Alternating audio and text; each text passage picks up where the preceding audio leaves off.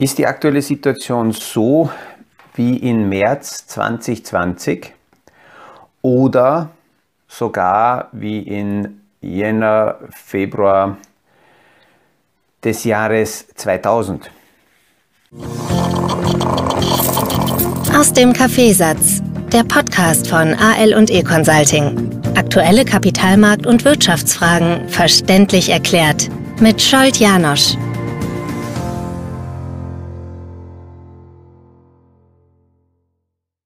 Diese Frage habe ich wie immer von Zuhörern bekommen. Ein Podcasthörer hat mir diese Frage gestellt und nachdem wir uns unterhalten haben, hat, sich, äh, hat er sich herausgestellt, dass es sich um einen jungen Anleger handelt, der zufällig irgendwie äh, die Podcasts begonnen hat zu hören. Ähm, einerseits ist das eine völlig neue Welt, weil früher hätte äh, jemand, der mich jetzt direkt nicht kennt, meine Statements, meine Stellungnahmen kaum bekommen, weil ich ja nur mit den Kunden äh, über einzelne Themen gesprochen habe. Aber auf jeden Fall hat er das gehört und hat die Frage gestellt, ob das vergleichbar ist. Und ich wollte natürlich wissen, warum er diese Frage stellt. Und dann hat sich herausgestellt, dass er im Jahr 2020 begonnen hat, sich ein Portfolio über eine Online-Plattform aufzubauen und ähm, hat äh, sehr viele Hype-Titel sich eingekauft.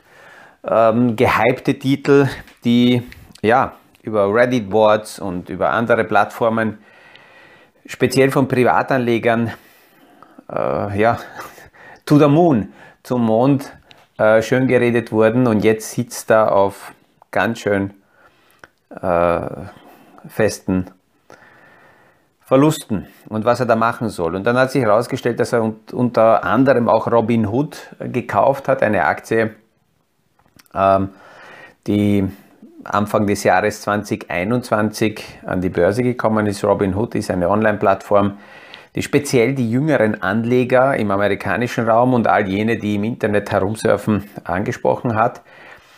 Und äh, Robin Hood ist dann im letzten Moment, wo die Kurse noch, ja, äh, bevor die Kurse gekippt sind, an die Börse gegangen. Und das ist ein, ein, ein, ein äh, Lehrbuchbeispiel dafür, wie man Privatanleger, äh, bleibt mir nichts anderes als zu sagen, wie man Privatanleger abzockt. Weil hier marketingtechnisch Robinhood zuerst schön geredet wurde, obwohl das Unternehmen noch Verluste schreibt und nicht wirklich bewiesen hat, dass das Geschäftsmodell nachhaltig funktioniert. Viele Punkte in diesem Geschäftsmodell werden auch kritisch gesehen, weil Robinhood zwar nach außen hin damit wirbt, dass äh, die Transaktionen gratis sind, aber im Hintergrund wird Orderflow verkauft. Das heißt, die Bewegungen, die Orderbewegungen des Schwarms der Kunden werden verkauft an Hedgefonds, die das natürlich dann auch recht aggressiv ausnutzen. Und was noch bei, diesen, äh, bei dieser Aktie ja leider so ein Paradebeispiel war, wie wir es in den letzten Jahrzehnten ein paar Mal gesehen haben, dass dann eigene Kunden fest hineingeritten wurden, die haben äh, bessere Konditionen bekommen. Wenn jemand Kunde war, dann konnte er vor, vor, der, vor dem Börsegang sich schon anmelden auf einer Warteliste. Einige haben sogar über Kredite, die sie von der Plattform bekommen haben, Aktien gekauft. Börsegang war mit 50 Dollar. In der Spitze war die Aktie bei 70 Dollar und aktuell pendelt die Aktie bei 10 Dollar herum. Das heißt, wenn wir das ja, ausrechnen, dann ist es ähm, schon ein satter Verlust. Und wann haben natürlich die meisten gekauft? Entweder direkt beim Börsegang oder danach, also zu Spitzenkursen, damit sie jetzt auf Verlusten sitzen. Es sind zwei Dinge, die in diesem Fall ähm, bezeichnend sind. Einerseits, wenn jemand heute noch auf solchen Positionen sitzt mit so festen Verlusten, dann gibt es dort tatsächlich wahrscheinlich keine Strategie. Was aber die, die stärkere Bezeichnung, also die Bestätigung für mich ist, dass hier die Strategie fehlt, dass der Anleger überhaupt mir die Frage stellt, was soll ich denn machen und was passiert mit Robinhood. Auf der anderen Seite ist es auch ganz gut. Ich denke, dass das sowas wie ein Lernprozess ist, um ähm, ja, sich damit auseinanderzusetzen, wie baue ich ein Portfolio tatsächlich auf und worauf muss ich achten und welche Strategien habe ich. Das, was aktuell passiert, ist aus meiner Sicht ein, ein Lernprozess, speziell für Privatanleger. Das ist ein Privatmarktphänomen, was aktuell passiert. Sehr viele Profi-Anleger, Vermögensverwalter, Fondsverwalter sind in der aktuellen Situation nicht nervös. Warum? Es ist nicht, es ist nicht plötzlich, diese Veränderung ist nicht plötzlich dahergekommen, dass die Notenbank, speziell die Fed, begonnen hat, darüber zu reden, dass sie Zinsen senken, dass sie die Bilanz abbauen. Das ist eine, eine Prozedur, die schon recht lang andauert und die institutionellen und die, die Profi-Vermögensverwalter, die reagieren darauf schon. Die Privaten haben sehr lange das nicht ernst genommen und reagieren im Moment deutlich pessimistischer als die Profi-Vermögensverwalter. Das Spannende ist, diese völlig andere Reaktion haben wir 2020 auch gesehen, als alles kollabiert ist und nach dem Lockdown die Hilfsgelder kamen, haben die Privaten viel aggressiver äh, in dieser Situation investiert, Kurse nach oben getrieben und da haben wir sogar vor einem Jahr, glaube ich, mit dem Martin Mikulik. Übrigens, mit ihm werde ich heute am Abend genau diese aktuelle Lage auch diskutieren in unserem Kapitalmarkt-Talk um 19.15 Uhr. Wer also Lust und Laune hat, kann uns ruhig signalisieren und äh, Interesse signalisieren und wir werden die Zugangscode von diesem Webinar zuschicken. Ansonsten werden wir das natürlich wie immer aufzeichnen und in den nächsten Tagen ist es dann abrufbar. Aber wir haben vor einem Jahr diskutiert, ob denn diese Privatanleger, die Schwärme, ähm, deutlich mehr Macht bekommen an den Märkten und ob man sie jetzt ernst nehmen muss. Und ähm, eines sieht man, das bestätigt sich auch jetzt, äh, die Masse hat meist nie recht, aber die Masse hat äh, äh Trägheit. Die Masse kann Kurse in beide Richtungen bewegen, genauso wie die Kurse massiv nach oben getrieben wurden werden sie auch nach unten geprügelt. Es gab vor einigen Tagen eine Umfrage, die gibt es immer wieder, aber diese Stimmungsumfrage ähm, ist deswegen interessant, weil Privatanleger deutlich pessimistischer derzeit sind als institutionelle Investoren. Langfristig historisch ist das Verhältnis zwischen Bullen und Bären äh, leicht ähm, zum Vorteil der Bullen. Das heißt, historisch haben wir in etwa 38 bis 40 Prozent Bullen, 30 Prozent Bären und davon weichen dann situativ jeweils die Stimmungslager ab. Aktuell sind bei den institutionellen Anlegern diese zwei Lager weiterhin recht stabil ausgewogen, während im privaten Bereich mittlerweile von 30 Prozent Bullen, äh die, die Stimmungslage auf 54 Prozent gestiegen ist. Das heißt, die Privaten sind deutlich pessimistischer. Klar, teilweise sitzen sie auf 60, 70, 80, 90 Prozent Verlusten und wissen nicht, ähm, wie, wie weiter. Und ein Paradebeispiel für diese ähm, äh, Treibjagd und, und, und Stimmungsvolatilität ähm, ist ein Fonds von Katie Wood ist eine, jung kann man nicht mehr sagen, aber eine neue Vermögensverwalterin, die als Messias hochgepriesen wurde, speziell von den Privatanlegern und die ihr fast blind gefolgt sind. Manche haben in den Jets schon geschrieben, wenn Katie Wood schreibt oder sagt, ich muss von der Brücke springen, dann werde ich es machen. Und sie hat einen Fonds aufgelegt, das ist ihr ARC Innovation ETF. Und dieser Fonds hat seinen Spitzenwert gehabt im Februar 2020 21 bei ungefähr 130 und liegt derzeit bei rund 63, 64 Dollar, also 50 Prozent tiefer. Das Problem ist gerade bei solchen Instrumenten, und die sind mittlerweile recht groß, dass wenn Kurse steigen und die breite Masse der Meinung ist, das wird weiter steigen, dann fließen Gelder in diesen Fonds und der Fonds muss kaufen da sind genau festgelegt, welche Titel drinnen sind und die werden auch nicht verändert. Und dieser Fonds kauft dann selbst Aktien und Positionen, die schon überteuert sind, die man eigentlich schon verkaufen sollte oder zumindest nicht mehr kaufen. Aber sie hat gar keine andere Wahl, weil wenn Geld reinkommt, dann muss sie es kaufen. Umgekehrt in der jetzigen Situation, nachdem ihr Fonds korrigiert hat, sind einige Aktien, die in diesem, in diesem Fonds drinnen sind, überverkauft. Die könnte man durchaus auch schon kaufen, aber sie hat gar keine andere Möglichkeit als zu verkaufen. Warum? Wenn die Privatanleger panisch werden und Geld abziehen und sie hat derzeit massive Geldabflüsse, dann muss sie auf tiefen Niveaus, dort wo eigentlich Kaufkurse sind, muss sie verkaufen, weil ihre privaten Anleger panisch äh, Kapital abziehen. Und manche, klar, wenn man, wenn man keine Erfahrung hat, beziehungsweise wenn man die historischen Entwicklungen nicht anschaut, dann schmerzt das. Wenn Sie alleine nur das Jahr 2022 hernehmen, haben wir im Nasdaq die schmerzhafteste äh, äh, Rückgangphase ever. Seit historischen Aufzeichnungen haben wir im Nasdaq, in diesem Technologieindex, noch nie so einen schwarzen ähm, äh, Mon Monat gehabt wie jetzt, minus 18 Prozent. Das ist das schlechteste Jänner-Ergebnis seit historischer Aufzeichnung. Das ist der schlechteste Monat insgesamt seit Oktober 2008.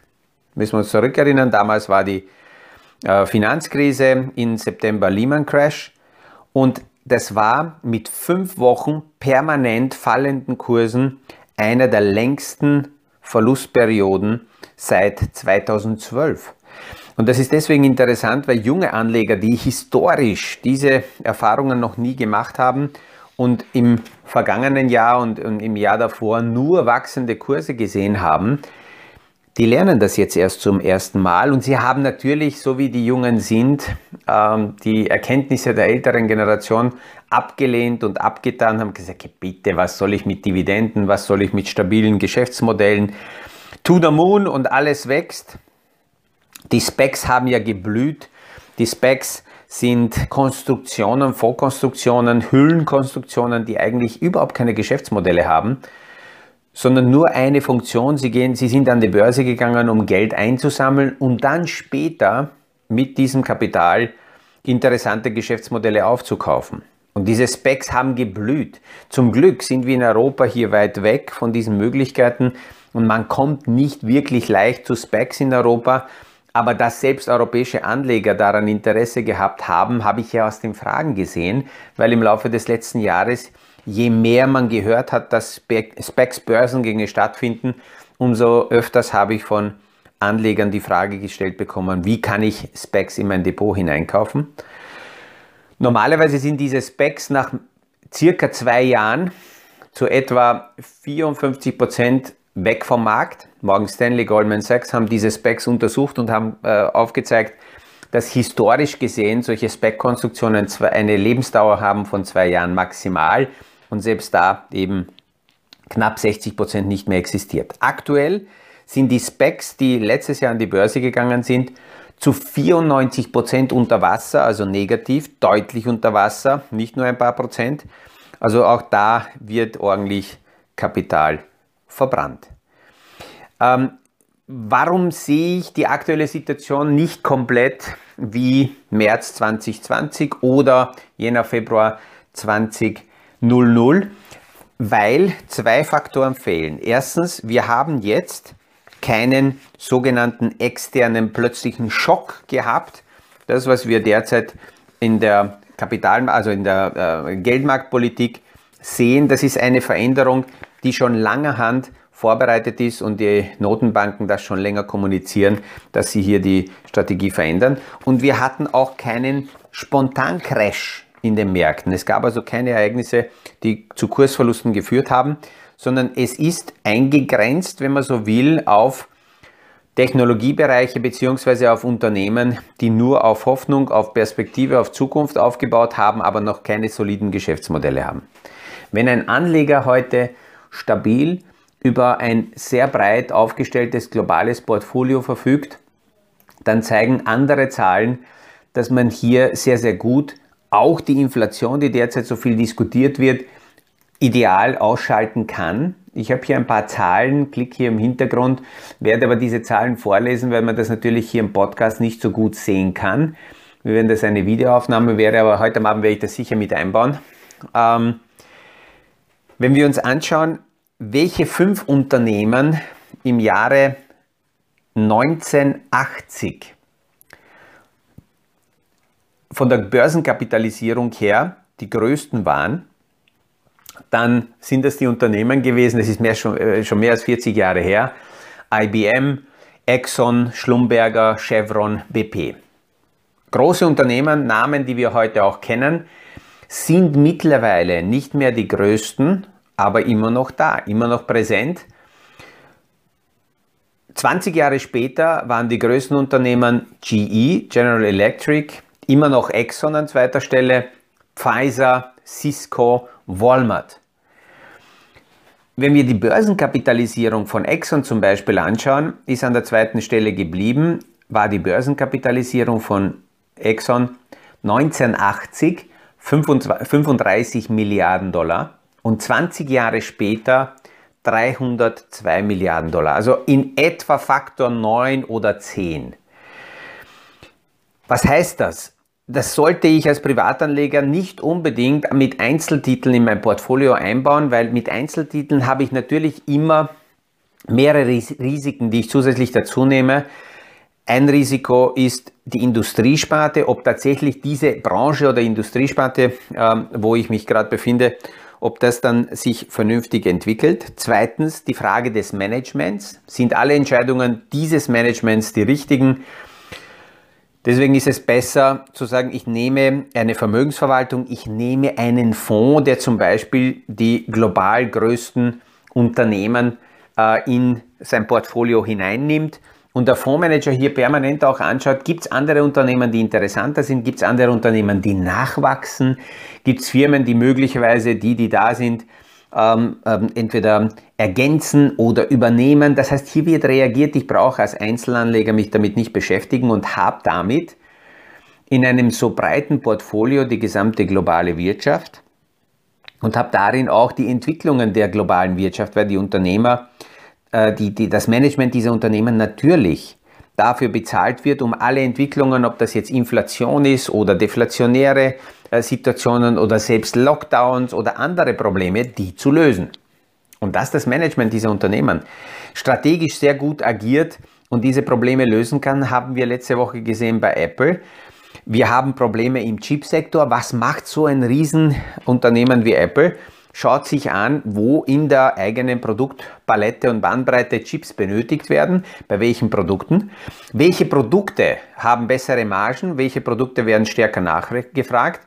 Und macht eine Umverteilung bei den Chips und sagt, okay, ich verwende meine Chips jetzt nicht für die iPads, weil da habe ich nicht so hohe Margen, damit bin ich nicht so gut positioniert, kurzfristig habe ich Chipsprobleme, also gebe ich diese Chips dorthin, wo ich höhere Margen habe und die Nachfrage besser ist bei den iPhones und schon wird eine Versorgungsproblematik vom Unternehmen so kompensiert, dass weiterhin das im Vordergrund bleibt, was äh, vom Management erwartet wird. Wachstum, Marge, Umsatz und Problemlösung. Punkt, fertig. Und wenn wir dann diese Börsenkapitalisierung, die ich vorhin erwähnt habe, auf im Jahr 2022 anschauen, also aktuell, dann sind jetzt die fünf größten Unternehmen Apple, Microsoft, Alphabet, Amazon und Tesla. Wenn wir die Börsenkapitalisierung der stärksten Unternehmen anschauen, GE war General Electric war im Jahr 2000 mit 470 Milliarden Dollar das teuerste Unternehmen. Aktuell ist Apple mit etwas knapp über 3 Billionen Dollar das teuerste Unternehmen. Also auch hier haben wir wieder in den 20 Jahren eine Faktorweiterentwicklung von circa 9 oder 10. Warum erzähle ich das? Weil stabile Portfolios, die wir aufbauen können, im Idealfall nicht auf Nischen aufgebaut sind, nicht auf einzelne schmale Themen aufgebaut sind, sondern sehr, sehr breit. Im Idealfall ist der konservative Kern eines Portfolios äh, sogenannte Value-Unternehmen, die auch Dividenden zahlen, die auch solide Unternehmen sind, Teil unseres Lebens sind. Die machen keine 30, 40 Prozent, aber sie sind stabil sowohl in der Wertentwicklung als auch in der Dividendenzahlung, weil sie Jahr für Jahr mit ihren Geschäftsmodellen laufend neue Ergebnisse erreichen können. Und das ist die Aufgabe des Managements, das zu erreichen. Und damit kann ich als Anleger die Inflationsfrage am besten in meinem Portfolio mit solchen Unternehmen ähm, äh, kompensieren und ausschalten und brauche nicht unbedingt auf einzelne Nischenthemen gehen, um dann zu hoffen, dass ich 20, 30, 40 Prozent Wachstum pro Jahr habe. Wir werden in den nächsten Podcasts uns die Frage anschauen, da gibt es diese Aussage, alles was digitalisiert werden kann, wird digitalisiert werden. Ich stelle die Frage, warum? Und wir werden uns die wirtschaftliche Seite von dieser Digitalisierungsmöglichkeit anschauen. Und das zeigt dann auch dementsprechend auf, warum wir die, die derzeitige Situation bei den Tech-Unternehmen auch mit dem Jahr 2000 nicht vergleichen können, weil da die Parameter heute ganz anders sind. Aber das im nächsten Podcast. In diesem Sinn wünsche ich auch heute wieder einen schönen Tag, eine schöne Woche und ich freue mich, wenn wir uns wieder hören beim nächsten Podcast aus dem Kaffeesatz. Das war aus dem Kaffeesatz, der Podcast von AL und E Consulting zu aktuellen Kapitalmarkt- und Wirtschaftsfragen, verständlich erklärt mit Scholt Janosch. Aktuelle Fragen, Rückmeldungen und Anmeldungen zum nächsten Kapitalmarkt-Talk findet ihr auf unserer Homepage www.aleconsulting.at.